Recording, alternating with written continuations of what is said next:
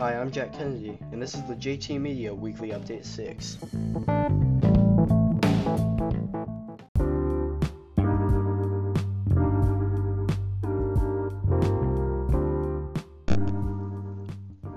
Okay, so today we're going to get started off with some soccer news. Uh, the Champions League was today. Um, we're going to go through yesterday's games as well, uh, and I'm going to give you my predictions. Starting off, Tottenham shocked Man City 1-0 at home to uh, go on. They're ahead in the first leg 1-0. My prediction, though, is Man City to go through 2-0 uh, playing at home. I think they're going to beat Tottenham with just the home feeling. Plus, Pep Guardiola in the Champions League has not been great, but he needs to get back to it, and uh, Tottenham should be a uh, step in the road for Man City to the title, so they should be able to beat Tottenham. Uh, my prediction is Man City 2, Tottenham 0, Man City go on. The other game, Liverpool Porto. My Liverpool played Porto at home at Anfield 2 0. Pretty much win as expected. I predict the pretty much the exact same result 2 0 away at Porto. Uh, Liverpool go through um, to the next round. Ajax versus Juventus ended 1 1 in a thriller. Uh, I don't see this going much anywhere. I have Juventus winning 2 0 in the next game. But all credit to Ajax. They've had an amazing run so far in the Champions League. Um, the last game today was Barcelona versus Manchester United, and Barcelona won 1 0 at Old Trafford. I don't really see this game going anywhere for uh, Manchester United, so I have Barcelona winning 3 0 at home to move on to the next round. So those are my Champions League review and predictions. Now we're going on to uh, De Gea. Manchester uh, United fans are becoming upset as De Gea has been rumored to be hunt, being wanted by uh, like Barcelona or Atletico Madrid or like teams like that uh, who who would be willing to pay for him because the contract is running out. So their replacements for him are looking to be Jan Oblak or I think Kevin Trapp from PSG, which would not be good for Man United fans as they as they would be losing probably one of the best goalkeepers in the world today uh, in De Gea. So that does it for the soccer section. Now we're on to the UFC. Brock Lesnar retired from the WWE. Um, this could be. This, I swear this this must be foreshadowing for a Daniel Cormier Brock Lesnar fight. Um, Brock Lesnar uh, obviously was in the WWE. WWE used to be a UFC champion. Got in the ring with Daniel Cormier a while ago when Daniel Cormier first won his heavyweight title they kind of were building up something that was never to be, but now it seems like Daniel Cormier will finally get the retirement fight he wants. Um, second, TJ Dillashaw was suspended for two years uh, this past coming day. They were, um, the commission was talking about suspending him for only one year, and that was the last time we were talking about it. And one year is not that bad. You can miss one year. A lot of fighters just take a year off just to kind of regroup. But two years, that can be devastating to a fighter's career. And I mean, he kind of deserves it for the drug he did take. It was officially, it was an injection, so he meant to take it. So it's kind of big news for TJ Dillashaw and the whole bantamweight division because one of their best fighters is no longer going to be fighting there. Um, last, UFC 236 is this coming out Saturday, and I'm going to give you my predictions for the uh, top two fights. Starting with the co-main event, Kelvin Gastelum is fighting Israel Adesanya for the interim middleweight belt. The winner would go on to fight Robert Whitaker. Uh, Kelvin Gastelum, I think Kelvin Gastelum is the underdog in this fight, and I do have him winning by a decision. I think he's going to go for the takedown game. And it's Israel Adesanya. We haven't really been able to see if he can defend takedowns as of yet. And Kelvin Gastelum is a really good wrestler. I have Gastelum winning by a fifth round decision. Um, Israel Adesanya could shock him though, as he is 16 0 and an amazing kickboxing record. Uh, it should be a good fight. The winner will go on to fight Robert Whitaker.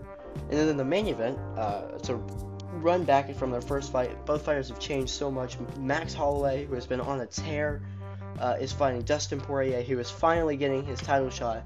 Uh, interim belt, of course. Winner would probably go on to face a B, but you really never know with the way the UFC is going these days. Uh, this is going to be a fantastic fight, as both fighters have come so far.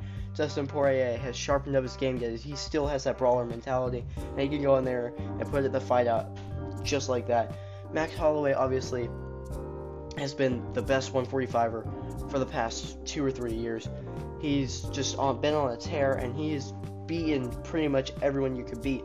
But he is moving up to 155 now, and we'll see if his power translate or if he can handle the power from one of the most powerful people in the division and Dustin Poirier. Should be a fantastic fight.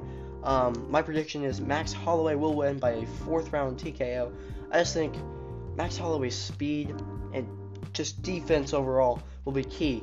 But look out for Dustin Poirier's takedowns because he does have that. Overall, though, I do have Max Holloway winning. For the rest of my main card picks, uh, be sure to check out JT Media. We'll definitely be posting about it, and Verdict MMA. They will have all of our picks there. So that does it for my weekly update. Now it's on to Tommy.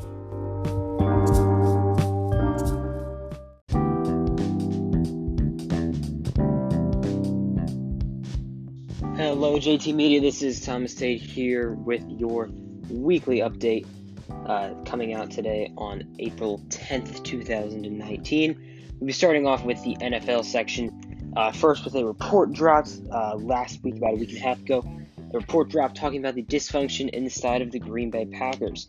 Uh, this article bashed Mike McCarthy, or former coach Mike McCarthy, and current quarterback Aaron Rodgers, uh, talking about their leadership, uh, Aaron Rodgers' leadership style, and talking about how Mike McCarthy was seen as a person with a low football IQ inside the organization, uh, really damaging to both players and their t- and the Green Bay Packers organization as a whole.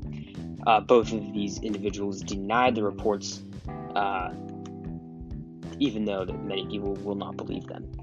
Uh, over the weekend, Antonio Brown called out former teammate and person he mentored, Juju Smith-Schuster, on Twitter, uh, saying that he shouldn't be receiving all the recognition he gets because he fumbled in the uh, Saints game last season, uh, which did help cost them the uh, a playoff spot last year.